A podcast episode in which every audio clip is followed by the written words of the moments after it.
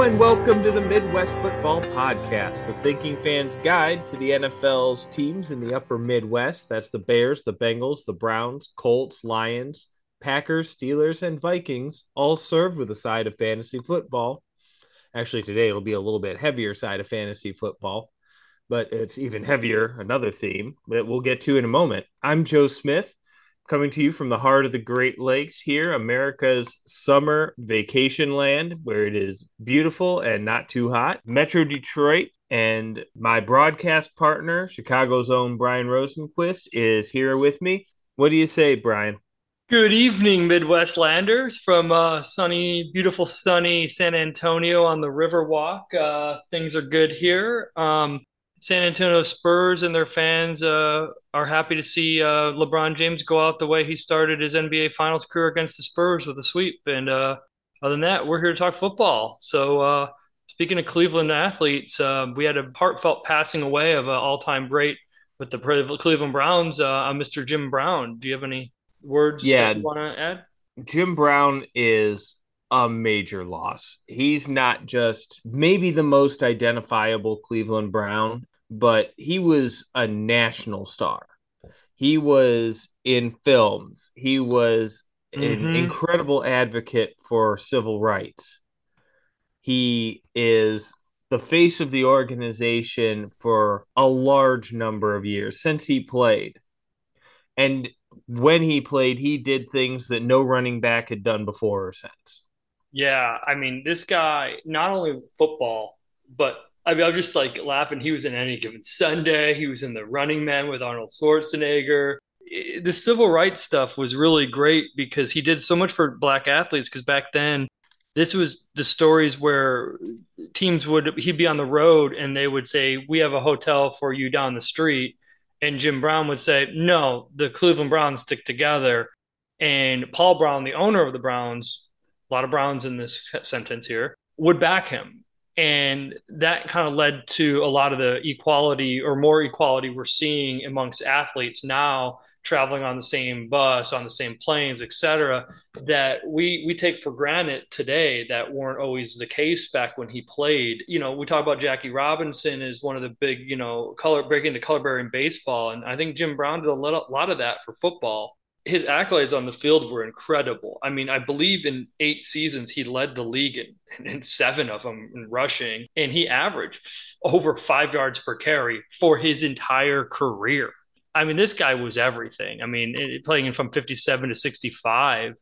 I mean, he had an 1,800 yards season um, in 14 games. I mean, that's pretty good. I mean, imagine the fantasy stats on that if you had him 1,800 yards and 12 touchdowns. Man, he averaged 6.4 yards per carry that year in the 63. Would the Browns win four a NFL AFL championships? I believe it was pre Super Bowl era and I believe that the Jim Brown's led Browns was the last team in Cleveland to win a championship before before LeBron did it. You know, with the uh, Cavs in his second stint, I believe. So I mean, that's just goes to show what what a shadow he cast over Cleveland and how how great he was. Uh, you were right. Uh, they had NFL championships. Uh, they had four in the 40s, which were not Jim Brown. Yeah, he was. Then they had. Then they had 50, 54, 55, and 64. Okay. Yeah, 64 was a Jim Brown one. And I mean, looking at his stats, he only failed to break a 1,000 yards twice. And that was his rookie year at 942 and one year where he had 996, missed it by four yards. And this is playing 14 game seasons and 12 game seasons early in his career. In fact, his uh first his the first time he broke a th- didn't break a thousand yards was a 12 game season. Heck, one his he had a 1500 yards in 12. I mean, that's credible when you look at what we're doing now. And I know the today's NFL they don't run the ball as much, but they also don't key off on stopping the run. And we also play, you know, 17 game seasons now, not 12 or 14 like they did in Jim Brown's era. And that's incredible. And in my opinion, as a pure running running back, like it's it's him or Barry Sanders uh, as the best pure runners that I've I've seen game film on. Obviously, I didn't, you know, I wasn't old enough to see him play in person. I was old enough to see Barry. You know, that kind of leads me to another segment where he's an all-time great. And I'm not I don't want to debate the top 10 lists or whatever, but we could just narrow it down to a Mount Rushmore and just who's your top four of all time? I mean, I've already said two of them. I think Barry, Scary Barry from Detroit and Jim Brown from Cleveland are two slam dunk top three running backs, in my opinion. And they're the two. I agree with you there. I agree. But I before we do that, I do want to touch a little bit more on okay. Jim Brown and you're right. He is an incredible player. And one of the things that jumped out at me when I was looking at him is in the 1950s and 60s, he was 6'2, 232 pounds. Which today, which today we consider that almost too big to be a running back. I was gonna say he he's he's like AJ Dillon size. exactly. So to see him just rumbling through defenses and he could still run away from people Mm-hmm. But nobody wanted to see Jim Brown coming at them in an era when six two six three six four was huge. It's crazy to think that, you know, usually when we debate greatest of all times and stuff, we discount people of the yesteryears because people have gotten bigger, stronger, faster as we got better workout routines, supplements, etc. And the fact that his stats would make him a big running back today I can't imagine what it would have been like trying to stop him in the in 1962. You know. Yeah, he was also a huge film actor. I mean, was he Laurence Olivier? No, but he definitely was one of the biggest African American actors in his era, as well as being a football player. He was he started mostly action movies, but he was mm-hmm. Eventually getting lead roles. Uh, he was in a film called The Split in 1968, which was just a dramatic leading role. He did a prison film for MGM in 1969 called Riot. He was a Marine captain in Ice Station Zebra. Just classics in his filmography. I mean, he was even on TV shows, iconic ones like TJ Hooker and Knight Rider and Chips in the uh, 80s. In 1969, he even had a role for 20th Century Fox in a film called 100 Rifles, where he was actually billed over Burt Reynolds and Raquel Welch. Wow, that's incredible. And I know for me, I always remember him as Fireball and uh, Running Man. Um, I think was he yeah. I mean, that, I love that movie, underrated Schwarzenegger, and I believe he was. Um, wasn't he the uh, defensive coordinator in any given Sunday? His last role was uh, Draft Day, which I know we just had the draft a few weeks ago. So I was rewatching that. I forgot who he played, to be honest. I think he played himself. but it's just kind of funny to see that, you know, because draft day was the Browns uh, GM or whatever, you know, the pancake eating mo- mother effers or whatever that weird iconic line is from the movie, you know. But yeah, I mean, his film career, when you like you point out, like his first role went back to 1964, which I believe he retired in 63 so he had he went right into it. No, no he retired in 65 sorry that was last year. So he, he actually had a little overlap really long film career. If he started in 64 and went all the way to 2014 i mean that's a long career even for an actor much less an athlete converted to an actor you know? And we also can't say enough about his civil rights work especially in the african american community. If you grew up in northeast ohio uh, you knew who Jim Brown was and you respected what the guy was doing. He had the Cleveland Summit. He had mm. meetings with Muhammad Ali to try to uh, rally people behind the civil rights movement. He was behind the, uh, he founded the Negro Industrial Economic Union, uh, later known called the Black Economic Union, to uh, help minority owned businesses and develop more of them any one of these spheres would make Jim Brown an all time historical figure. What's amazing is Jim Brown, as a face of the Cleveland Browns, did all three. That's an impressive triple threat, I'll tell you that. Civil rights, actor slash running back. And I mean, he might not be the greatest actor of all time, but he's definitely one of the greatest running backs, and he's definitely one of the greatest uh, civil rights uh, leaders for uh, African American culture. As a great running back, what's your take on the aforementioned Mount Rushmore for you? Yeah, let's let's do that Mount Rushmore because that's a really good idea. Like you, I have Jim Brown and Barry Sanders as absolute no brainers to me, Jim Brown is he could certainly run away from people, but he's the best power type runner of all time. And Barry Sanders the other way. He's the best speed, agility, pure runner of all time. I was looking for a way to not put sweetness as on this Mount Rushmore, but the more I looked at it, the more I just couldn't there's no not enough credible names to put in front of Walter Payton. Well, let's talk about Barry for a little bit before we move on to Sweetness, who shocking is on my Mount Rushmore as a Bear fan growing up with him and everything. I remember when Walter Payton ended his career, he pegged uh, he he figured Barry Sanders and Emmitt Smith would break his all-time career record. Now obviously Barry didn't because he retired a little earlier than we would have liked to see.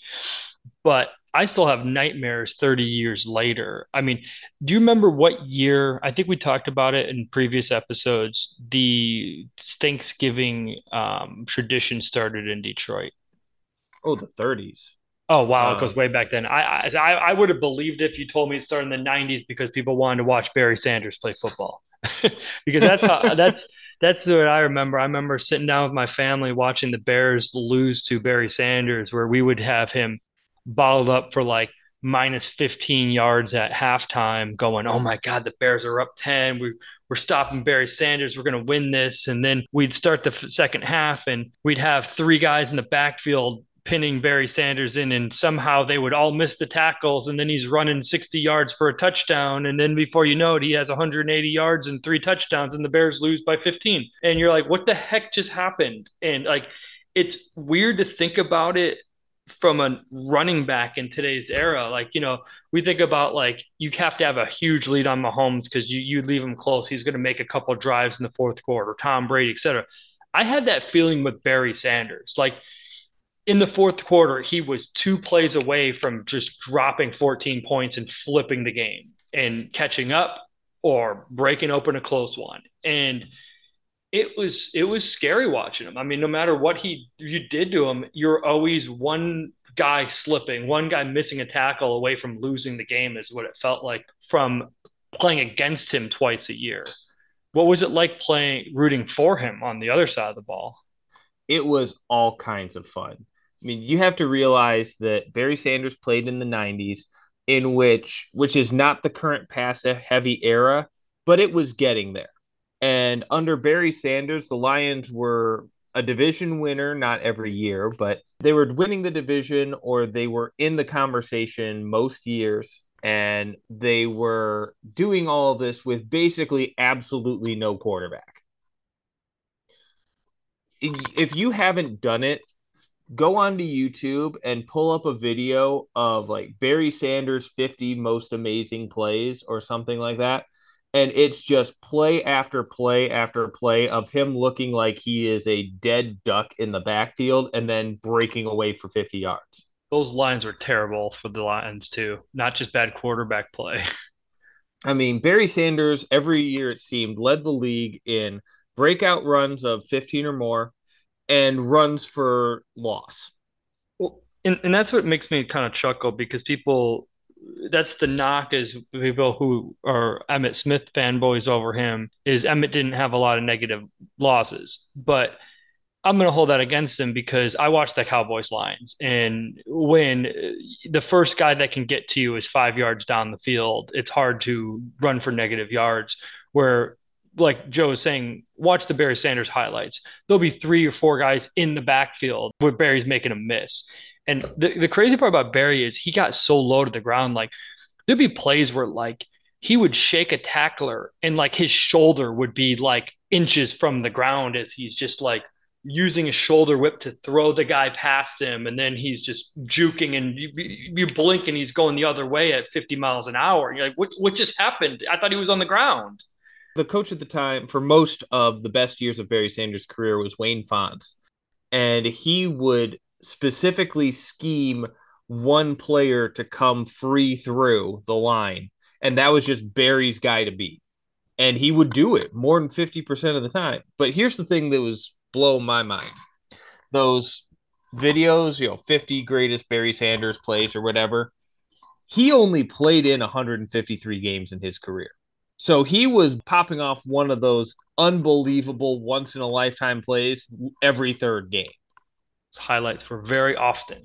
I don't know. I would say every game, multiple times from what I remember, but you're probably right. It was probably every third game, but it felt like more in the moment, you know? Yeah. You you felt like it every time you watched a Lions game, you felt like it was just a matter of time before Barry Sanders did something amazing. Yes, exactly. It was just it was just wait, like he might have not, not not done anything for three quarters, but something was coming. You just you just didn't know when it was going to be. You couldn't get up from your seat. You did you did not want to go to the bathroom during a during a Lions game when Scary Barry was on the field. And this is with a bad offensive line and a quarter and, and an NFL which team franchise whose greatest quarterback of all time before Matt Stafford was probably um, Bobby Layne. Yeah, and that was the 50s. Yeah, who was the guy? Scott Mitchell. I'm thinking was he the he was in the 90s. He was in the 90s. He, he had the, basically one good year, and he had like the passing records. And in in transitioning over to Sweetness, it was very, there's a lot of parallels where like Sid Luckman was arguably the greatest Bears quarterback all time, and he was Bobby Layne adjacent. I think Bobby Layne might have actually backed him up at one point before switching teams, and uh, Walter Payton didn't have an offensive line until the end of his career when the Bears went to Super Bowl in the late 80s or mid 80s, I should say, the 85 Bears. And Jim McMahon was probably the best quarterback in the Bears modern time. And he, you know, if you look back on the statistics, they were not pretty, you know, and uh, Walter Payton had a lot of runs like that where his style was interesting. Like he kind of ran through people but he made a miss because he had this weird thing where like where Barry would make you miss, Jim Brown would run you over. Sweetness would kind of use a combination of size and speed to kind of get a guy off balance, and then he would run through the other shoulder and twist the and, and twist them. And if you watch these highlights, and the closest that I've seen other than that would be um, Adrian Peterson ran similarly, where he ran with power, but he also set up the runner, the defender, to look to look embarrassed. And uh, Walter Payton, one of the things about him that people will point to, he's probably the best quote all around running back because as pure rushing highlights, I would say Barry and Jim Browns are better. But Sweetness had he was the form, form, foremost pass catching running back in the league at, up until that era, and probably for another twenty some years and he also, I think, had nine or 10 touchdown passes. So, I mean, he was a triple threat. He would, uh, great blocker, great runner, uh, great catcher, pass catcher, and even arguably top 10 Bears quarterback of all time. I believe he's fourth on the Bears all time receiving list, which I don't know if that's a case for sweetness or a case against the Bears' overall futility in passing for the last hundred years. Um, it could be both, you know, and um, Ditka's number five on the receiving list, by the way. not a lot of receivers. Tight end. Yeah, exact, exactly. Tight end and running back are two of your best receiver pass catchers of all time. That's all you need to know. Would have been fun to have those guys in fantasy if fantasy football existed back when those guys play. So, um, you know, I think uh, Sweetness will be my third entry onto my Mount Rushmore. And what I like about these three guys is not only are they all represent teams in our in our uh, region, they also represent teams with poor offensive line play during their era, that running backs that carried them. Even Cleveland, I mean, who's the best quarterback in history? Bernie Kosar in the 80s, uh, someone in the 60s, Baker Mayfield, who beat the Steelers and then got sent packing for yeah. Deshaun Watson a few years yeah. ago. I was going to say Otto Graham, but oh, uh. Going, yep, that's the guy. You're going back to the '60s there, '50s and '60s. Yeah, that's what I was thinking. Like you know, Bobby Layne, Otto Graham, uh, Sid Luckman. You know, and then you got your Bernie Kosars and your Mitchells and your um, well, I guess in your case, Stafford, and then uh, Jim McMahon. yeah, you got to you got to put Stafford up there as. I mean, a lot of Lions fans hate him because we never won anything with him. But look at the general managers and coaches that we had too. He threw for five thousand yards in one season. I mean, I, I wasn't a big fan of him initially, but he won me over, especially after Megatron retired. And um, yeah, so that that's my take. I mean, obviously the Bears fans are still upset that the Bears never, you know, Ditka didn't get sweetness into the end zone in the 85 Bears Super Bowl, but you know, do you got a I, I do you got an entry other do you got sweetness? Is he is your third entry? Yeah. Uh, yeah, I went with uh with Walter Payton. Okay. Before we get to our number our fourth guys, though, I want to mention a couple of the backs that are not on there for one reason or another, but at least deserve mention. We've you briefly alluded to Emmitt Smith, who is obviously a fantastic running back. He's the all-time career rushing yardage holder, but neither of us have him on our Mount Rushmore, partly because as good as he was, he was also so surrounded by talent that some of his yardage and uh, other things are gross numbers because he played so long and a little bit inflated from how good that running back that line was. Like if you normalize that to an average NFL line at the time, he still would have been an all-time running back. Agreed. But I don't know that he would have been the all-time rushing yardage leader. I mean, he's he's in my top 10. I mean, he's very, very, very, very, very good, very reliable. And not to hold it against him because he had great teammates around him, but I also got to watch him and Sweetness and Barry Sanders. And it just stylistically, he was very, very, very good. He wasn't top three, top four all time, in my opinion. I think you could, yeah. I think, think if you're talking about tool set and productivity, you could actually argue Tony Dorsett over Emmitt Smith. I'm not saying to be the winner, but you could argue it. Yeah, I, I could see that because uh, you know some other honorable mentions in addition to Emmitt Smith. I got like Eric Dickerson and Earl Campbell and like you said Tony Dorsett. They were all very great, good power backs that were awesome to watch in their time. But I just think they're in that second tier below, in that you know six through 10 to 15 range, in my opinion. So I, I, I want to give them shout outs. Um, they were all great to watch. To me, the short career running backs were something else that merit mentioning because you get like a Terrell Davis. There was discussion for a while is Terrell Davis a Hall of Famer? he because mm-hmm. he was unbelievable league destroying player in his prime but his prime was so short and ravaged by injury mm-hmm. that he didn't have the career numbers that a lot of these other backs we're talking about have and if you want to go back into the day bo jackson was Ooh, that's a good one was in a similar vein he was a cheat code in and among NFL running backs, but he only played four seasons. And people remember him as being a dual sport athlete, but if you look at his rushing numbers, I mean, he was elite efficiently. I believe he averaged over five yards per carry like Jim Brown. I mean, he was really good when he played. And to throw and and, um, and also in that tier, Gale Sayers was also short but sweet career for the Bears going back there. And that's that's one of the tiers I wanted to give the uh, elite Hall of Famers, but had short careers. I think I think those guys at their peaks, I, I would have rather had their best season than someone like Emmitt Smith's best season. It's not disrespect to Emmitt Smith, it's just how good they are. And Emmitt Smith had a better overall career because of longevity, but I just want to give those guys props. And then the other tier I was trying to think of was early fantasy football stars. I don't know if they're going, you know, they're Hall of Famers. They're not going to be in the top 10 of most people's lists. But guys like LaDainian Tomlinson, Shaun Alexander, even Priest Holmes – these guys were stars in the early 2000s back when fantasy football started becoming a thing. They scored a lot of touchdowns. I don't think they're in the tier of the guys we mentioned earlier, but I think they're worth noting because I think that their five touchdown games, like Shaun Alexander, helped put uh, your fantasy football on the map as stars. Yeah, your your Jerome Bettis group four touchdowns and four yards in late in his career. The for the original Vulture.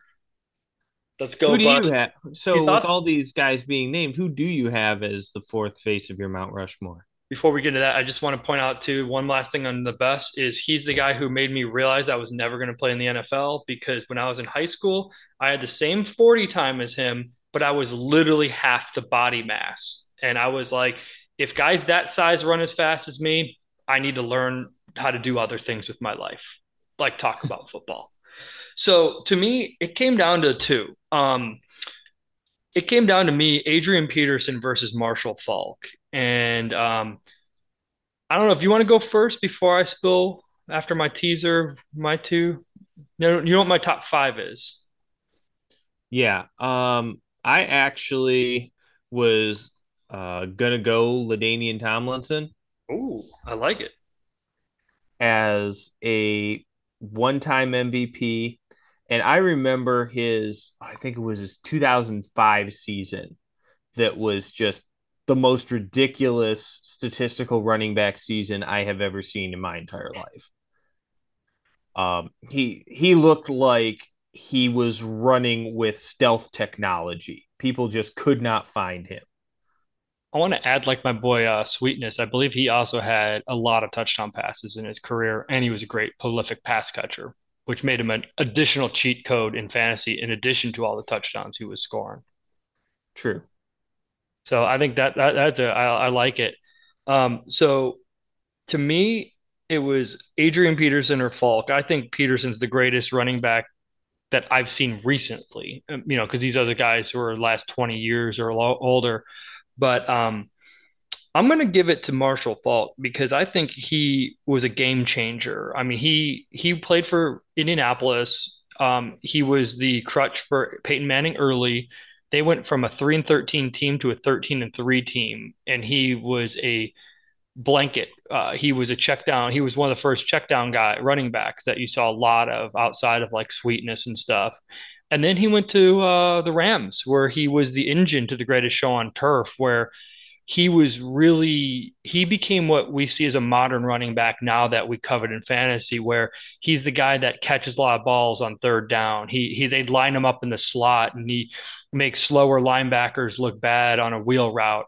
Or if he gets a nickel back on him, you know, they give him a ball underneath and he just trucks that guy and keeps running after the safety, you know, and looking for the safety to knock over. And I, I think that the way he changed the running back position gives me, puts him in my four spot on the uh, Mount Rushmore because I just remember watching him in that 2001 season going, man, the Bears have got to get past the Eagles because no one else has someone that can cover him like Brian Urlacher. And I want to see Urlacher match up with Marshall Faulk because he was such a good cover linebacker.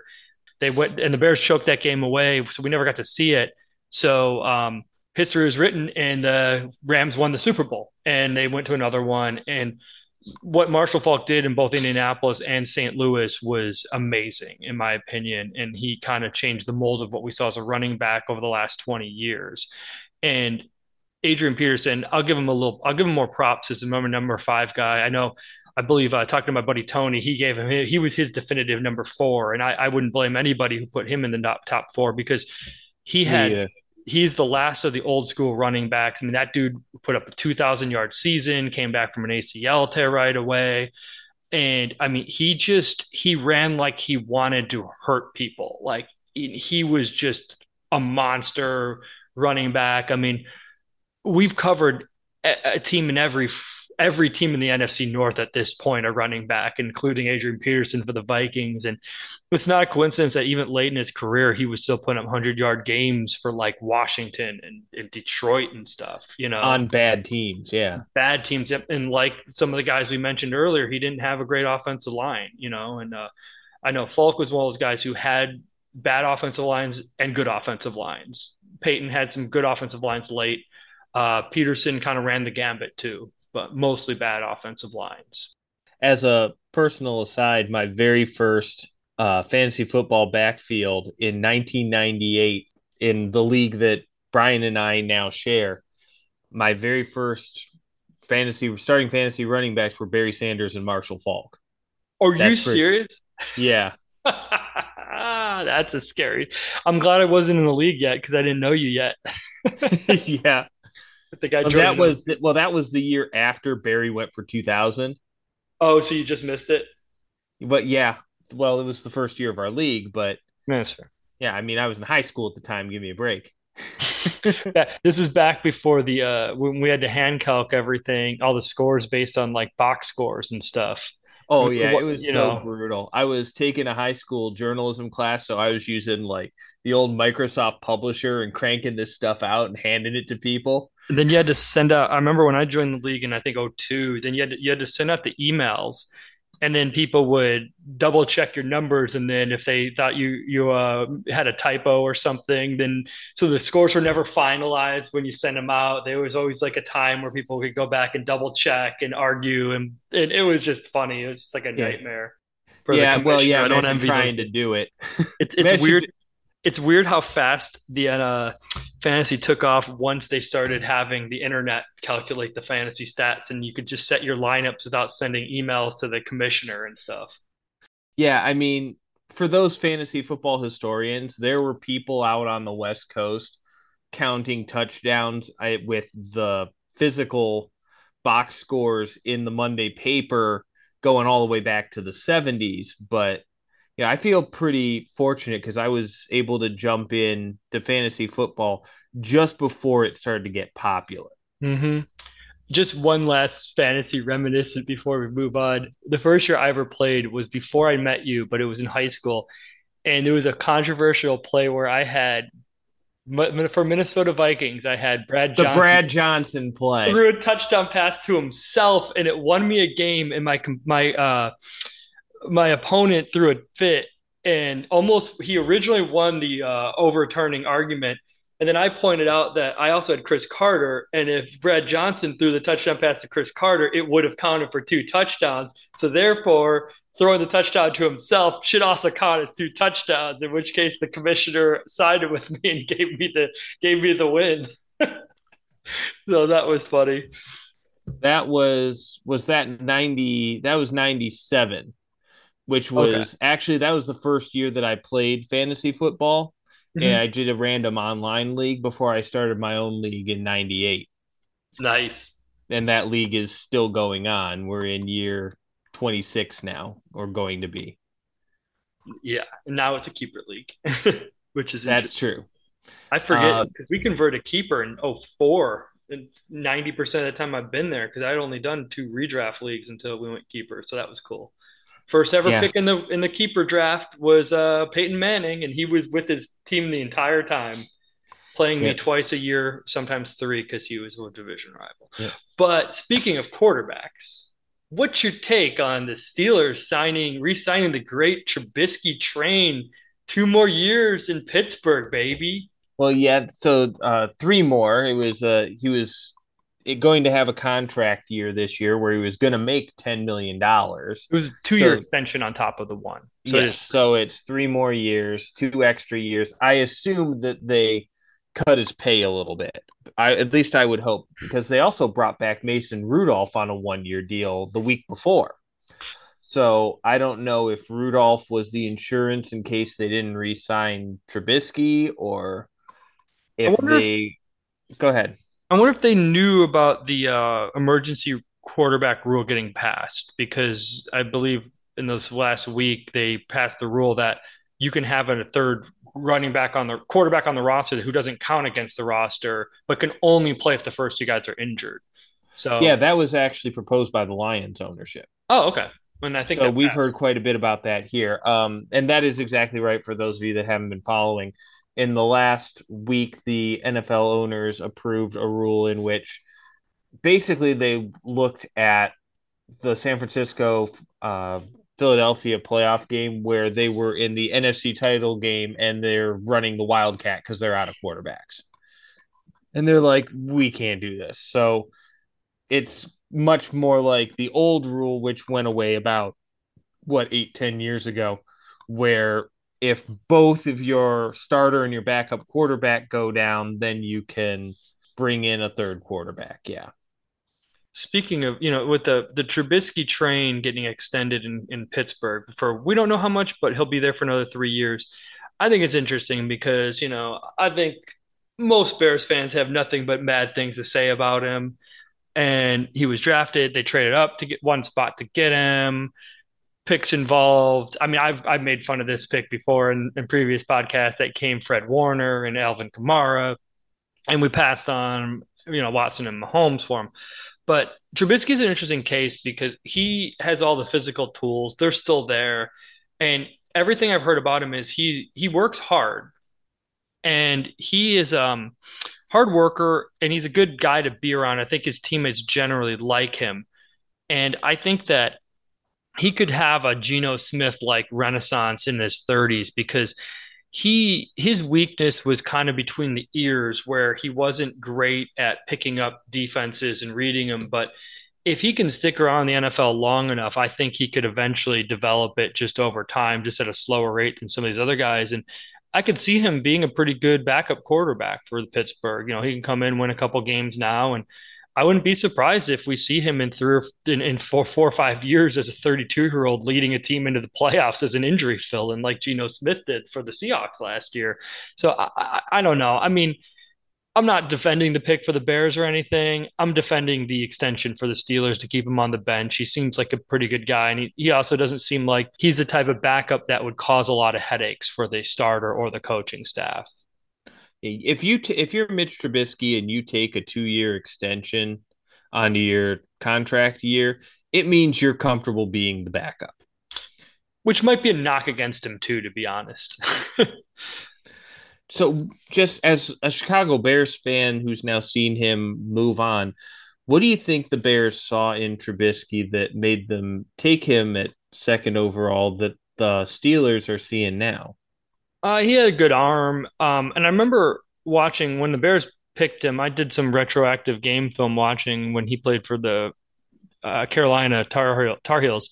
He was really good that year. He only he was a one year wonder, but he did produce. He had some game winning drives. They didn't have a great team around him, and he was just really good. And he was an unknown commodity. And it goes back to what we talked about making of the bust is he he flashed really well in college, but he never ran through the gambit of defensive coordinators a second time.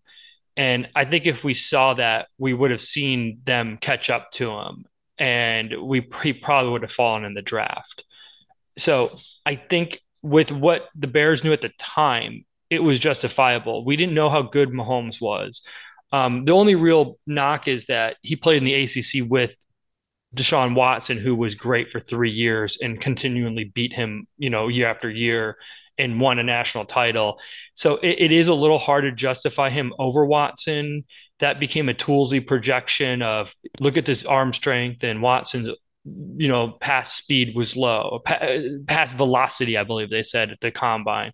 But it was classic overthink. Um, and it's one of those things where we see year after year they draft guys at the ceiling of what their physical tools could be rather than take the bargain on the fact that they weren't project uh, they weren't producing in college and we could try to get the best out of them and I still think Trubisky you could see him being panning out as a good good uh, quarterback over time. I still think that flash is there. He just has to get mentally tougher and overcome it and maybe he will if he stays in the league long enough. Maybe he won't because he's comfortable being a backup. But three years, three year extension in, in, in Pittsburgh on top of this year here will put him four years in Pittsburgh, which is just as long as he was in Chicago with a one year minimum contract in Buffalo. So I think part of it might just be job security and happy happy to have a steady paycheck for the next three years. You know, so I mean I can't blame him for that. Even a pay cut at whatever he's making in the NFL is going to be more money than I make talking about what a bum he is in Chicago. You know? yeah, that's true. I think a lot of uh Trubisky, and I'm not saying he was ever going to be a, a starter or a top starter for sure, but in Pittsburgh, he's probably got more of a supporting cast around him if he does have to go in than he had in Chicago uh, and that's just the nature of the beast. At least Chicago at that time, they they do seem to be turning the corner. And I'm hey, seeing, uh, uh, as a quick aside, I've seen some uh, Vegas numbers to win the division. The Lions are favored, but Green Bay is fourth, and the Bears are tied with the Vikings. The Bears have t- moved ahead of Green Bay and tied the Vikings. Yeah, wow. I thought I was just talking smack when I was talking about how great the Bears are going to be this year, but apparently uh, there's a little more smoke to that. Is there, are they projecting them getting a defensive end or something? They must. I don't know what's going on. They still have the most cap space in the. I'm NFL. just looking at uh, Vegas line, uh, money lines to win the division. Hey, and but speaking of the Bears, let's not forget. I will give Trubisky one moment.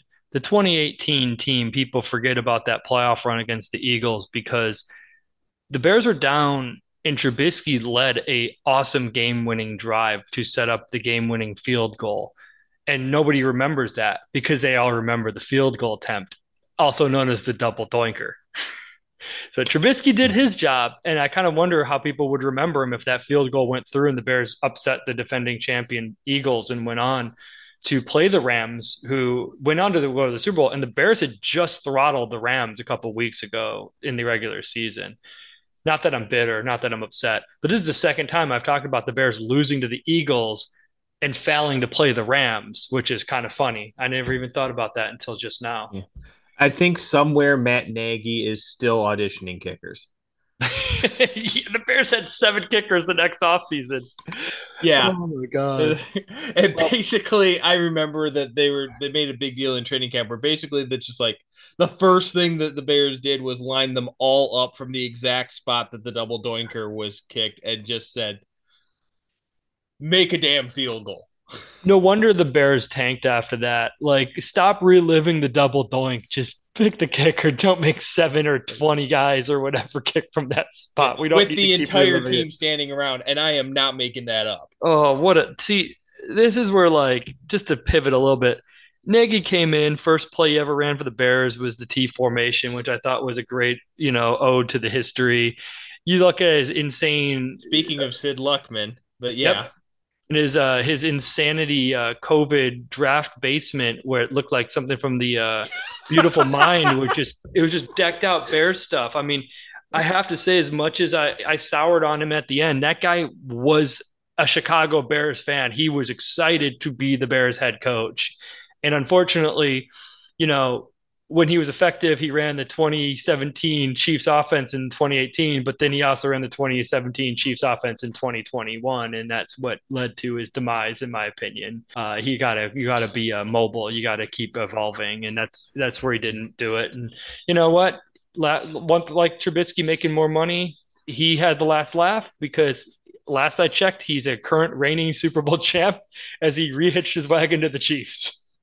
So yeah, yeah the other thing, I just never saw him getting over the double doink. I just kept see, I just kept looking at him and seeing the eye twitch. yeah, yeah, Nagy, uh, Trubisky. I mean, that is an interesting uh, pivot point in history for these players. I never really thought about how traumatizing that must have been. You know, I just wish they had someone like Trubisky needed to get up on the podium like Peyton Manning did that one year with I think it was Vanderjagt and just be like, it's a shame all this hard work from all these players ruined because some liquored up kicker comes in and misses a field goal. Remember that one? That was like 2002, 2003. He just threw Vanderjagt under the bus. And he was like, at that time, Vanderjagt was like the most accurate kicker in NFL history. He went like over three in the playoffs. And like, like Trubisky, he led a game winning drive to set up a field goal that was shanked.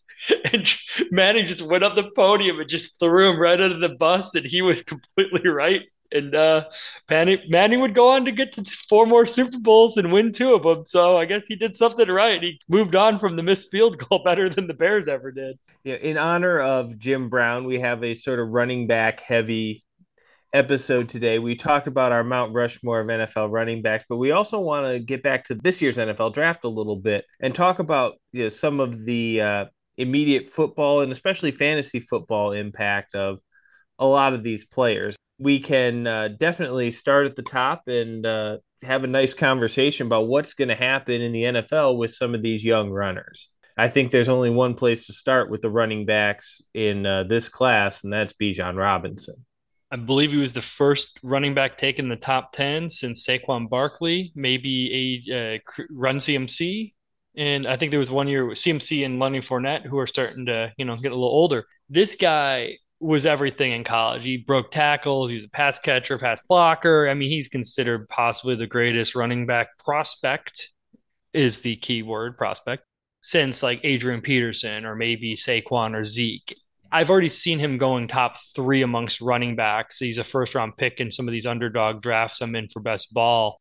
Projecting wise, I mean, he's got the same quarter co- coach that uh, made King Henry a star, giving him 400 touches in Tennessee. Question is, can he hold up to that kind of workload? I mean, we'll know he'll get it in in, in the Fal- with the Falcons, and I think he for that he's the slam dunk best running back prospect from a fantasy football perspective in any format uh, in this draft class. I'd agree. I mean, to me, when I saw Falcons, it at first blush, it doesn't seem like an ideal fit because they don't have the stud receiver and they don't have the quarterback. Although they're acting like Ridder is the guy, I don't know what I'm missing. I agree. At least he's cheap on the third round, but the, they did draft London in the top 10 last year, and then they drafted Kyle Pitts in the top five the year before. So maybe they do have elite talent at the skill position, but they're neglecting the uh, line and the quarterback. yeah. Uh, I know that they have an ownership that likes the idea of, of an elite running back. That helps them out a lot. Um, so it looks like if Bijan deserves to be featured, he'll be featured both with the coaches, the ownership. They're set up that way. But you're right. I wish they had a better line for him. And among that, like we saw teams like the Eagles build through the line. They always draft a lineman in the top three rounds, offense and defense. And the Falcons are just doing the opposite. They're drafting and building their team like it's a fantasy team. You know, they're like, hey, what do we get? We can wait on the quarterback. We can get the running backs and get the receivers. And that that being said, I don't even know who their wide receiver two is right now. So to your point about them not having receivers, but that might help Bijan. He's going to get a lot of checkdowns. I mean, maybe it's just Kyle Pitts and London on the outside, you know? Yeah, I would say their number two is Kyle Pitts right now. Yeah, definitely. Let's see. So the next running back on the list is your boy, Jahmyr Gibbs, top 12 running back. All the Lions fans were super excited that the, the Lions did not reach or anything to get him that early. Uh. I think the last, I mean, he he he was drafted higher than Najee and Etienne two years ago. I think he was he's the second highest drafted running back since Saquon Barkley went number two overall, behind only Bijan.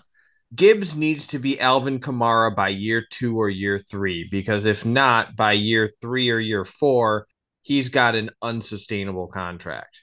The reason that you don't draft running backs highly in the first round unless they're generational talent isn't because of positional value exactly. It's because their contract, he's going to be one of the five highest paid running backs in the NFL. I don't know what they what him and Bijan are getting paid to be top 12 drafted, but I think it's around 8 to 9 million a year and the three guys that were um, franchise tagged, which are amongst top, you know, top paid in the league, uh, Jacobs, uh, Pollard, and um, Saquon. I think they're they got what, ten year or uh, ten million dollar contracts for this year. So I mean, these guys are already getting paid what Saquon and Josh Jacobs are, and they were top elite, you know, talents. It actually grows a little bit more than that. I did look at the rookie okay. weight scale. You remember it what that ends? Is? It certainly ends up that high. Uh, Bijan is absolutely that high. Okay, yeah, because uh, it Gibbs does go. Is, Gibbs is a little bit lower, um, but he's still going to end up making north of seven, eight million a year in the second half of that contract. Mm, yeah. You do that when you've got a quarterback because the alternative is paying him forty million dollars, or a elite defensive end because the alternative is paying him twenty million dollars. But you know, it's harder to justify Gibbs if he's not being used for two hundred game breaking plays a year and to your point, what you're getting at for those who don't follow the rookie pay scale, Jahmyr Gibbs at pick 12 is going to be paid the same amount as a quarterback would be or a defensive end. And he's getting paid top 10 running backs where a quarterback at that top, at that salary slot wouldn't even be top 25. And uh, that's right. What we're saying here is the position does not matter, only your draft position on exactly. your rookie contract. Exactly. And that's why it's not a deal. Now, as an actual football player, though, the Lions, in a vacuum, in my opinion, went from Jamaal Williams, and I think they upgraded to um, that role to uh, David Montgomery, who's a little bit more all around. He's a better pass catcher and he's a little bit more explosive, although he's not great explosive. And then Gibbs is very similar to that role that we saw D'Andre Swift play last year. And Swift was, despite being in the doghouse with the coaching staff and not getting a lot of attempts, he did have a lot of explosive plays last year. And if Gibbs can have that explosive plays, but also carve out 10 to 12 roll, you know, touches a game versus, you know, five or three or whatever Swift was doing, I think Gibbs could return good value in fantasy this year. Yeah, I think a lot of that has to do with just how much is he used. Uh, I think it helps him a lot that he's the airback in fantasy, but you're counting on him to be a Kamara in the sense that you're going to have to get a lot of value on a per use basis because they've still got David Montgomery, who probably isn't going anywhere. They're not, not going to run every play. They've got a couple of other receivers. They've got Amon Ra, who's going to get over 100 targets. My boy. The They've got other receivers. I mean, hey, they took Sam LaPorta early in the uh, second round to be a pass catching tight end. So, I mean, yeah, he's got some competition. You know, um, he's he's not nearly the prospect or the um, draft capital or situation that is going to make him a stud as Bijan. But if he can be as efficient like a Kamara, it's a lot to ask. But he has this explosive style that he could be. It's within his range of outcomes. The thing that I would say is, you know, we can debate just how highly the Lions would have drafted uh, Jahmyr Gibbs, but they clearly wanted him badly. And that's a very good sign that they're going to give him every opportunity to succeed. And props to them for trading back. It's not like, you know, they might have reached for him, but at least they got extra picks for him. So, you know, there's that. And I mean, it could have been way worse if they took him at six overall in that contract. Which remember, they were telling Monday morning quarterback that they were going to do. Mm-hmm. Exactly.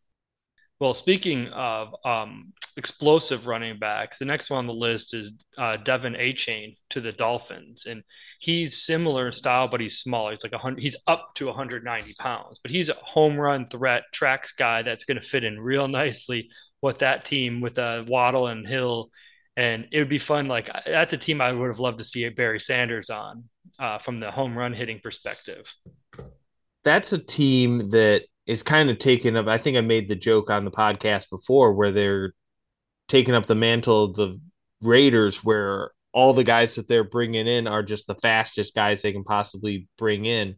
Mm-hmm. Achane fills that mold. I mean, at some point they're going to need somebody that can lower the head and move the chains, but they've got some serious speed that's absolutely going to stretch and threaten defenses. So that's a good point from like a goal line back perspective. I mean, they got Raheem Mostert, who's very similar track star, but also older and often broken. And then Jeff Wilson Jr., he's just kind of a guy. He's solid, reliable. Maybe he's the goal line back. I don't think he's particularly bigger and imposing. Um, but I will give the Lion, Dolphins credit because I do believe that they have a track team like the Raiders always wanted to. But Tyreek Hill and Jaylen Waddle are also really good football players that have really good 40 times. The uh, Raiders tended to get guys like Darrius Heyward-Bey, who ran a good straight line but didn't have the ability to make a break or have and had hands of stone. There and, he goes. He runs incredibly fast in a perfectly straight line. Sign him up. exactly. I was surprised. That, I remember. Remember back in the day, there was talks about Usain Bolt signing a contract with the uh, the Raiders, and that wasn't even ironic. It wasn't even like an Onion article and it's like, yeah, the fastest man in the world. Sign him up. Bring him to Oakland. Back then it was Oakland, not the raid, not Las Vegas now. But yeah, so I think um, based on the situational tie-in, I think Achane is probably the third best uh, fantasy situation amongst the running back rookies this year. Um, he's got to beat out Mo- Moser and um, Wilson, so I think he's got a good path to the field. Now he's also very small, so he probably won't get all the load. He'll probably still share it. I mean, it might be like a 40, 40, 20 split or something with those two guys. But the way he runs their explosiveness, they'll probably he'll probably break off a couple big plays. Um, again, you know, every every once in a while and save his value. He he'd be probably really fun in best ball where you don't have to pick your starter and you don't have to try to guess You don't have to play whack a mole to figure out when he's going to make that 70 yard touchdown run, you know? Yeah, that's the ideal format for someone like an Achane is that best ball format. Or if you've got one of those old school uh, formats that give you a bonus for long plays, something like that. Yeah. The guy that I thought was the actual third highest talented running back in the league, he falls behind it in the fantasy perspective due to situation. Uh, Zach Charbonnet, he went in the second round of the Seahawks, which was a round ahead of Achane. Clear as mud. but Ken Walker went in the second round of the Seahawks the year before, and they're very similar players where they're explosive and great tackle breakers. So like it's kind of hard to project. I know people say Charbonnet is the bigger back, but Ken Walker the third is great at breaking tackles too. There's no reason why he can't be a goal line back. So it's really just like pick your poison. Do you take Charbonnet? I mean, I'd rather have Charbonnet just because he's going to be later in drafts than um, Walker. But it's sad because from a fantasy perspective, Walker and Charbonnet were my two favorite underrated running backs of the last two classes. I thought Walker was right up there with Breece Hall. I thought Charbonnet might have been arguably the second best running back behind Bijan. He could have been the best in a lot of classes, but now they're mashed fighting each other for snaps. And who knows, maybe Pete Carroll will just give them each 20 carries a game and live out his dream of never letting Russ cook or Geno cook in this case. I don't know. I watched a lot of Walker at Michigan State, and I know exactly how incredible of a talent he is. Go put up. He was Michigan. the reason that Michigan State was good that one year. I love watching those highlights. He had like five or six touchdown runs against Michigan alone, single handedly beat willed them that win, didn't he? Yeah, I mean that he was, was that good. And then it looked like you know he battled some injuries early. It looked like he was run down a little late. Uh, but a lot of the best Geno Smith games were when Kenneth Walker was giving him great support. And it looked like he was going to come, Walker was going to come into this season as a top five, top 10 fantasy option even higher in Dynasty. And then here comes Zach Charbonnet in the second round, which is a round that normally implies heavy use. Second round is the new first, you know, eh. when it comes to that. And, you know, and and and just before, you know, as Joe's alluding to it, running backs in in fantasy football are more reliant on their draft position than any other position because even Trent Richardson, who I used to call two yards per touch, Trent was a top 10 fantasy running back multiple years because the Browns and the Colts would give him 25 carries a game and he'd fall into the end zone with 50 yards all the time. And they tend to just get more carries. And that's why it's confusing with the Seahawks because both of them have high draft capital and we don't know which is which, you know. And I always kind of go back and forth on this is are they, they do they like Ken Walker and they just want to give him some, you know, someone to spell him and, and, and prevent him from wearing down? Or were they not sold on him? And that's why they just went back to the uh, drafting board and, and, and, went after another guy. You know, I, I don't know. We'll, we'll find out, but it's murky. Well, the Seahawks, the Seahawks also turned around and drafted another running back in the seventh round. Now that might just be a special teams guy. Maybe they think everybody other than Kenneth Walker was washed. I don't know, but they did let a lot of guys walk. I mean, Homer, I think, went to Chicago. I don't know if DeeJay Dallas is still there. Uh, Penny went to Philadelphia. They kind of did lose the entire running back room other than Walker. So maybe it's just padding that out the depth. I don't know.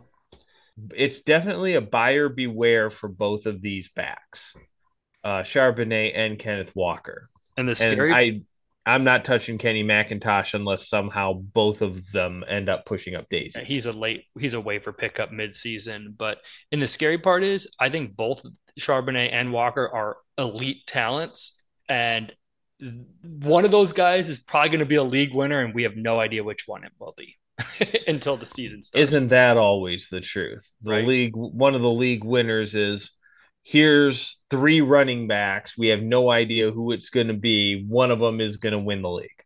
Yeah. I mean, we see it all the time. The murky draft field, draft backfields is where the value comes. Like um, James Robinson that one year, winning being top five as an underdrafted free agent. But speaking of Zach's, another one is uh, Zach Evans to the Rams is the in the sixth round. he's interesting because he profiles as a good running back, but he also lost his starting job in Ole Miss. But it's one of those situations where who's there besides Cam Akers? And Cam Akers has had this weird up and down career where we don't know if the coaching staff loves him and rides him to the top five finish like we saw last year in the last few weeks or the playoffs where he was elite before he tore his Achilles. Or do they hate him to the point where they sent him home and they thought they were going to cut him and then they end up cutting the other guy? you know? Yeah, I don't know what's going on here. Um, to finish off your point earlier about draft position, we look at draft position for running backs because it's a measure of team investment in that player. Zach Evans to the Rams is significant because one, who does who do the Rams have other than Akers, and second, how invested are they in him? But at the same time, this guy is only a six round draft pick. So he and what you could see is you could see him have a good year spelling or taking over for Cam Akers, but because he's a six round pick, like um Allgeier last year, they could just come in and bring in the next Bijan Robinson in the first round and blow up his draft stock uh, from year to year as a keeper or a dynasty. But so in the short term, Evans has good value because of his situation. I don't know if his long term value is going to hold unless he is elite. You know, I mean, we saw Elijah, Mitch, Elijah Mitchell have a great rookie year, and then they brought in Run CMC. You know, and um, I think I think that would be interesting to see how he pans out. I think he's a good late round handcuff or flyer this year. Yeah, to be clear, uh, Zach Evans is no more than a handcuff or flyer in situational leagues because unless uh, Akers goes down, he's not going to get enough work to justify a starting spot in an annual league. So we're really talking mostly for, with Evans about a dynasty stock watch kind of situation. Yeah, he's he's worth taxing. Let's be honest. I mean, who knows though? The Rams could be in the uh, Kareem Hunt market for all we know, you know, but they don't seem like they are though. Um, another name is um, Israel Abanikanda to the Steelers in the fifth round. Do you have any strong thoughts on that pickup after they drafted Najee a couple years ago? I think this is another case of a Steelers off ramp. Right now, they've got they bring him in. He's a backup running back. They're not thrilled with the backups that they have because with Najee, he's missed games here and there. So there have been situations where the other running backs have had to step up and they haven't been able to. They want to get somebody in to see if they can be the backup and also to see if they can have a reason to not pay Najee. And Najee's halfway through his four year contract if they don't extend him with the fifth year. Although they'll probably give him a fifth year option and maybe a tag, but they probably won't do it long term, especially as Najee was older coming out. So it's a good idea to get an off ramp. Um, I'm not sure, you know, Abanikanda is the guy that's going to replace him, but he could be if he pans out. Um, Jaylen Warren's the backup. A lot of fantasy guys really like him because he was more efficient than Najee last year, but they forget that Najee was playing the first half of the season with a foot injury. And also, that's a case for my take. We mentioned it a couple of weeks ago. Like that's a that's a potential breather effect candidate right there, where Jaylen Warren looks good because the defenses go, "Oh, Najee's out. We don't have to worry about tackling a 240 pound linebacker. They're we, we're we're good." You know, so that's my take. I'm not really sold on Jaylen Warren either myself as the Steelers backup. Now, what I find is an interesting backup though is going to the Titans, Tyjae Spears. We mentioned him in a, a couple weeks ago in a draft thing. He's interesting to me because I think he's a very solid all around. He's got third round draft capital, which is much higher than Zach Evans and Abanikanda in the fourth and fifth and sixth. Um, and he might be the clear cut backup to King Henry, who is uh, getting old and the uh, Titans like to run the ball. Spears yeah. is a very interesting flyer. Yeah, Derrick Henry has been healthy for the last year or so. Um, he after he missed the second half of 2021 with an injury, but still finished a top was, 10 fantasy running back. Yeah, he was so ridiculous when he went down that it was five weeks before another running back caught up to his production. I know that's what people get excited about when they see Tyjae Spears. They're like, that could be my guy. I could get him in the 14th round after Henry goes down again. Yeah, except is Tyjae Spears a genetic unicorn, the likes of Derrick Henry? Is the legitimate question. No, but I mean, I, he he'll be a top 20 guy if Henry goes down. You know, I don't know who else is in Tennessee this year. Like they lost Foreman a couple years ago. I think they had Dontrell Hilliard. He's fine. I think Spears is better than that talent wise. Yeah, uh, and you to be fair, Derrick Henry, I think this is his age 28 season. I, which, I was betting against him two years ago.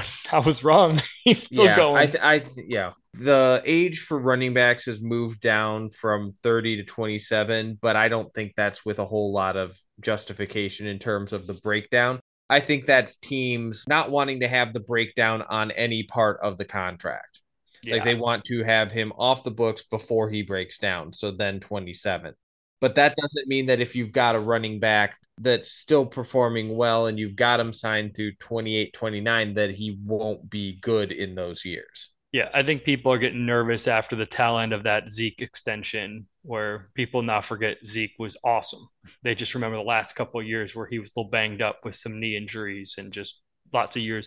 And like the other thing about Henry is he might be 28, but the guy was getting 400 carries per game for a couple seasons in a row. I think he had not game season. I think he had 800 carries in a two season stretch and didn't get injured.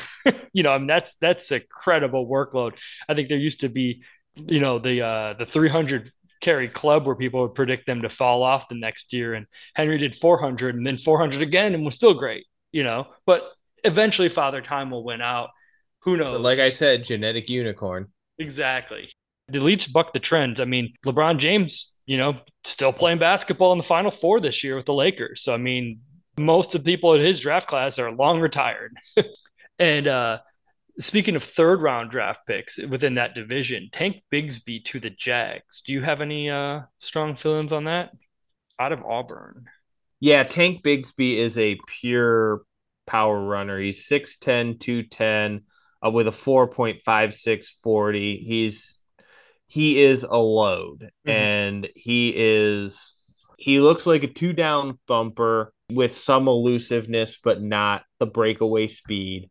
He can process quickly. He is a born goal line runner and that is about the last thing you wanted to see if you were a dynasty owner of Travis Etienne counterpoint, Etienne is also 210 pounds. He's a little shorter, so he's a much thicker player, which is interesting because people think of him as a small home run hitter. He's 5'10, 220.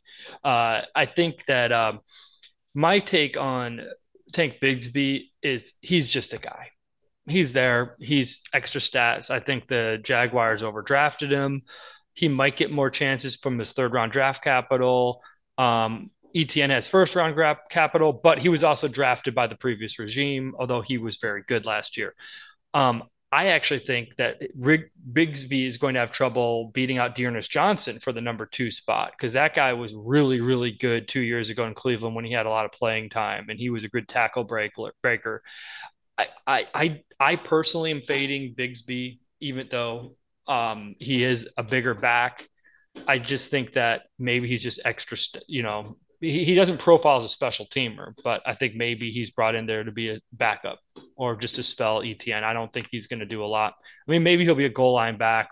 I mean, Etienne only had five touchdowns last year, but he doesn't seem like a pass catcher either, you know? So that's kind of my take. I think that Etienne is Etienne and he's going to get his touches.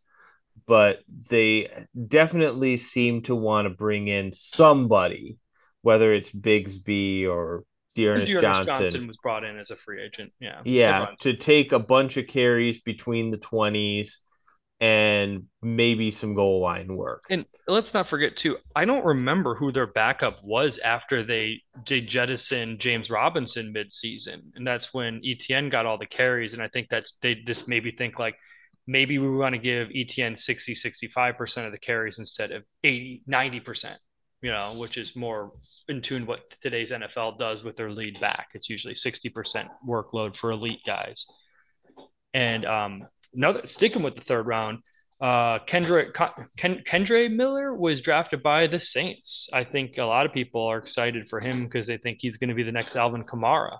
I think he's an explosive guy. Yeah, I mean they definitely needed to get younger running back because they've got Kamara who is likely to be suspended finally.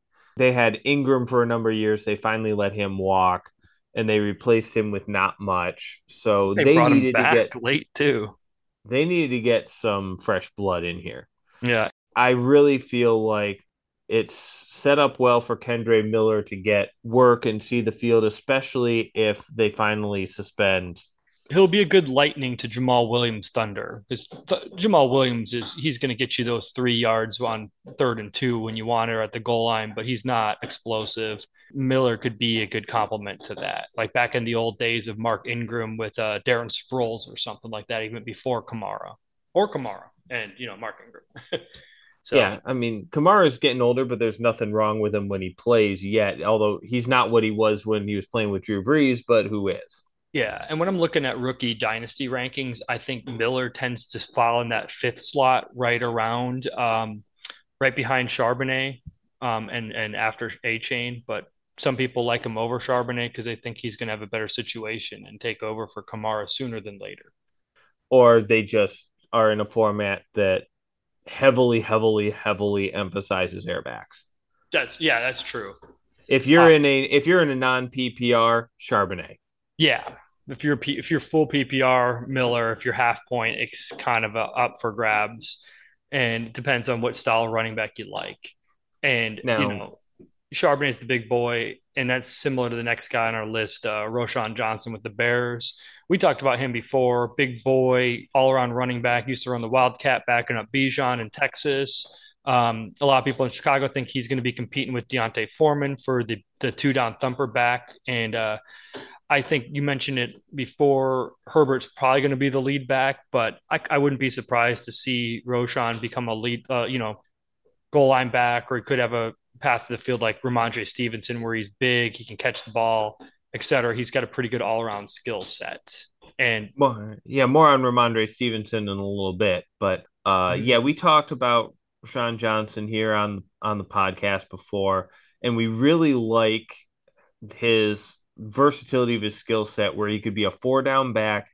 He's almost certain to see the field in some capacity. So they're going to get a good look at him and try and figure out you know how much they clear the deck for him in the future. And he might be one of those guys you taxi because D'Onta Foreman is very good, but he's on I think a one year, three million dollar contract. So I think I, I could totally see him outlasting D'Onta Foreman next year. In worst case scenario, he's in a two back committee with Khalil Herbert, where they're both very explosive backs. And both Herbert and David Montgomery were productive last two years for Chicago. So I could see, you know, that happening too if they can narrow that running back three from a three headed monster to a two. Speaking of possible two headed monsters, do you think Deuce Vaughn, the sixth round draft pick for the Cowboys, um, is going to be Tony Pollard's backup? In uh, Big D?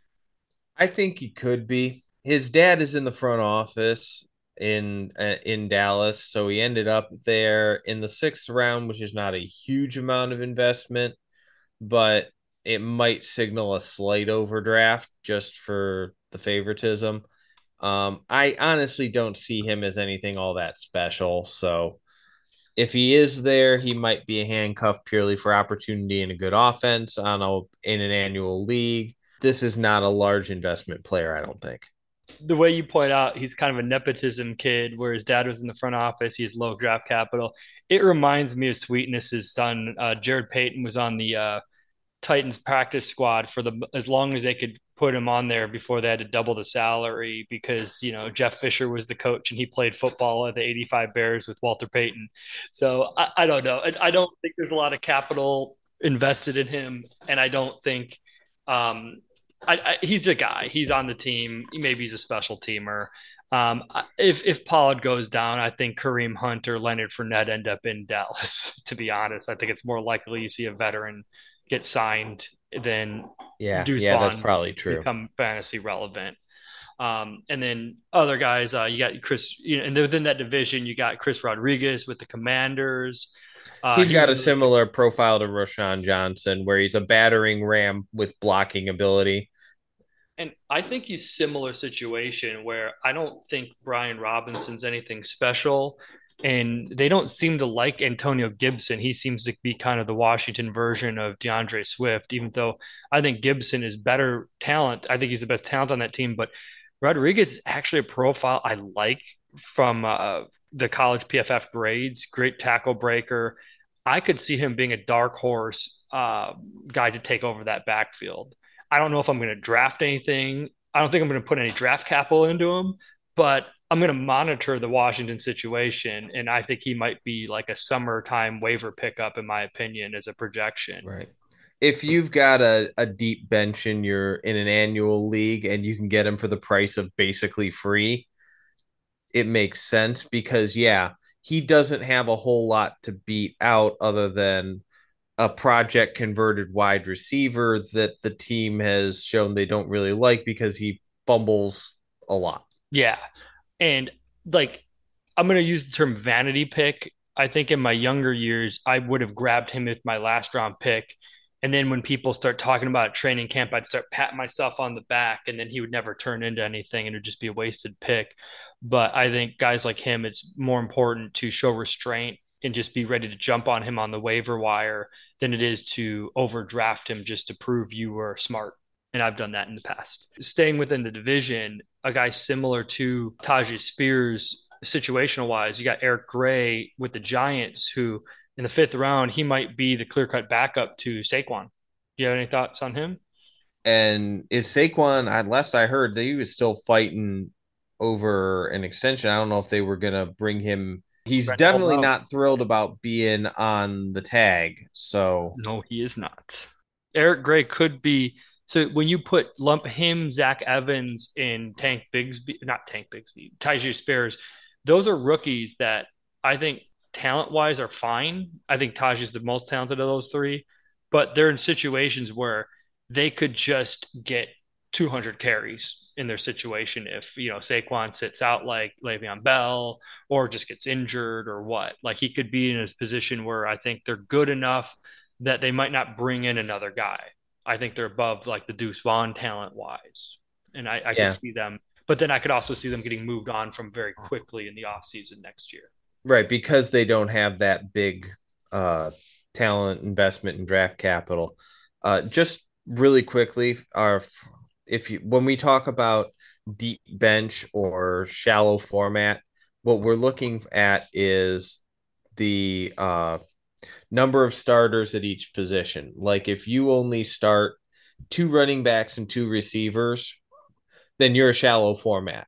Even if you've got a deep bench, like you've got a eight, 10 player bench, that's shallow format because somebody's going to have to be not just a starter, but a good starter in order to be worthwhile on your team. If you're in one of those formats, then you only want a guy like uh, Eric Gray as a as a uh, handcuff. Those guys become less valuable. Yeah, and one more guy in this tier, making it four guys similar. I think Chase Brown from Illinois to the Bengals in the fifth round. I think he's another guy who's not particularly exciting as a prospect, but I mean, he's just got to beat out Trayveon Williams as the backup with, with Joe Mixon, and there's a lot of smoke about Mixon's situation. He's probably not going to be cut, but he isn't as efficient as he used to be last year. And I think he's kind of getting depressed in the rankings. He might be this year's Josh Jacobs, where he could be the veteran bargain. But a lot of people think Chase Brown's going to be the handcuff. And, uh, you know, keep an eye. It could be, could have, he could be in a good situation for a year and then they move on. You got any thoughts, well, strong thoughts on Chase? I think that's pretty much it. That basically covers it. We've got one more rookie running back that was drafted that we want to talk about, and that's DeWayne McBride to the Vikings because there is such drama going on with the Vikings right now that he might end up sneakily ending up getting some playing time. Do you want to elaborate on the drama before we I break down uh Brooke McBride's? Well, we've discussed a lot of the Dalvin Cook stuff. Uh, there's no new news there exactly, but they're definitely flashing every, all kinds of smoke signals that the that the Vikings are going to move on from Dalvin Cook, at least if they have to pay him his current salary figure. About one week from today is, I think, the day that they allegedly will be cut. Informed him that they'll be cutting him after you know stealthily yeah. removing him from the logo, and replacing with Mattison. So, yeah, the, the because their financial incentives to the team if they have him on the roster through June first, and then they can cut him for a more advantageous situation. So their situation, you know, if if if Cook moves on, McBride, the situation becomes a one of those open backfields where Alexander Mattison is the clear cut starter, clear cut front runner. Like Khalil Herbert will have the first chance, chance at the uh, starting job. But like Bears running back D'Onta Foreman, I think he's only three million a year, but he's two years instead of one. So it's not a huge investment in him, but he could be the bridge running back, as you mentioned before. But other than that, DeWayne McBride would have to beat out Ty Chandler, who was a fifth round rookie or second year player out of North Carolina. I really liked his profile. But like the Seahawks, I actually really like DeWayne McBride's profile too. He is a seventh rounder. He's drafted behind these guys who I who I just said were just a guy. So he has less draft capital, but he fell due to uh, medical issues. I think he went to a UAB, uh, University of Alabama Birmingham. So it was a smaller school combined with medical issues caused him to drop, which you often see. But he could be a really good uh, elite running back, and I think that he could be a league winner if he somehow wins the backup job and Mattison goes down and Cook goes down, and you know now we're talking about all these you know what if situations. But do you have any other talk thoughts on him before I move on and transition this? Those, those kinds of what if situations are what happens in a fantasy football season. As the seasons get longer, the injuries add up. He could be the next James Robinson, but with seventh round capital instead of undrafted. We talk about all these what ifs. What if Dalvin Cook is cut? What if Mattison gets hurt? What if he beats out Ty Chandler? Well, that's all the talks about Rhamondre Stevenson last year. What if Damien Harris get, you know, Rhamondre Stevenson could be elite if Damien Harrison goes down and Pierre Strong doesn't play, and they cut um, what's his name? I think they had seven running backs at one point on the roster. And ironically, I know it's a um, PFF uh, fantasy guy Ian Hartitz has these jokes on about it on his uh, Twitter, and then all of them happened, and Ma- Rhamondre Stevenson was a top ten running back, and he's got the talent for it, you know. And the other thing is, New England didn't bring anybody else in to compete with them. So the coast is clear for him to be an elite talent this year, I think, and I think he's a big guy that can catch the ball. So I think, um, you know, wheels up for takeoff for uh, Rhamondre. What's your take? Absolutely. There were two teams that had running backs who were not solidly entrenched that also did not draft a running back this year. One of them is New England with Rhamondre Stevenson. So I really feel like the coast is clear for him. The other one that didn't draft a running back was Houston, Dameon Pierce. Although they did sign Devin Singletary, but I also don't think Devin Singletary is the major threat to Dameon Pierce if Pierce can stay healthy. Singletary is a great version of what just a guy. He kind of reminds me of like a TJ Yeldon type, but a little bit better, where he's not particularly fast, he's not particularly big, he's not particularly good at catching the ball, but he's reliable and the coaches like him. Um, the case for him is that new coaching staff in Houston brought him in as a free agent. Maybe they like him. Maybe they're not sold on Dameon Pierce. But Dameon Pierce's profile in Florida and his rookie year was really good. I think he's in good shape, like uh, Rhamondre Stevenson. Uh, moving forward, but he also has low draft capital. So, you know, they could draft a guy next year and move on very quickly. But I think in single, single uh, redraft leagues, I think he's going to be really good for this year yeah, both of those guys are guys backs that you're going to end up wanting because it's absolutely their job. And you might be able to get them a little bit on the cheaper because people aren't excited about the New England or Houston offenses in general. But I think New England's going to have an actual offensive coordinator this year, unlike Maddie Patty Patricia, defensive coordinator slash head coach extraordinaire calling offensive plays for some reason. So New England might actually be better next year uh, they might be a good value. And same with Houston, they got a real quarterback. Uh, yeah, number two in the draft, C.J. Stroud, go Bucks. If you got any different opinions, then please feel free to email us at Midwest Football Podcast at gmail.com. But that's about all the time we have for our running back heavy episode of the Midwest Football Podcast. Thank you again to all of our listeners for seven wonderful episodes. We're going to keep giving you the best content we can. We also want to thank Raymond for our theme song, "Running Home." Look for his music wherever wherever the uh, digital music that you listen to is found. We want to thank Chris Brandley for all of our logos. And until next time, we it's time for us to take it into the locker room for the fifth quarter. We will see you later. Miss you already.